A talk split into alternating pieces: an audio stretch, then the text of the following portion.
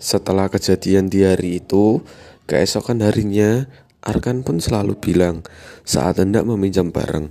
Bukan hanya itu saja, Arkan juga jadi lebih berhati-hati dalam bertindak sehingga tidak melukai teman eh, teman-temannya.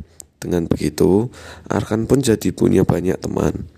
Sekarang, teman-teman sudah tidak takut lagi saat bergaul dengan Arkan. Berbeda pada saat dulu. Pasti banyak teman yang takut dekat dengan Arkan karena Arkan anaknya yang nakal.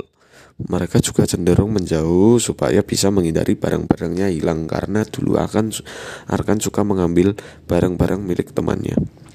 Namun karena sudah minta maaf, keesokan harinya Arkan tidak berulah lagi dan sudah menjadi baik. Meski beberapa teman masih ada yang takut, Arkan berusaha meyakinkan mereka semua agar tidak usah takut padanya. Karena Arkan berjanji untuk menjadi anak yang lebih baik. Semua teman-temannya menjadi senang kepada Arkan karena tidak apa tidak nakal.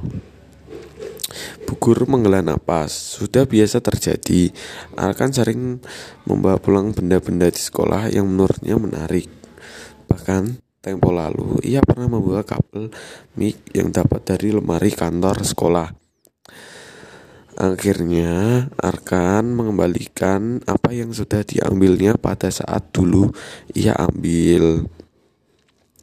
Teman-temannya sangat bersyukur Arkan sekarang sudah menjadi anak yang baik dan tidak nakal lagi. Begitupun Arkan. Arkan juga senang karena sekarang dia sudah tidak dijauhi teman-temannya dan sekarang ia memiliki banyak teman daripada sebelum ia menjadi anak nakal. Ya, itu saja.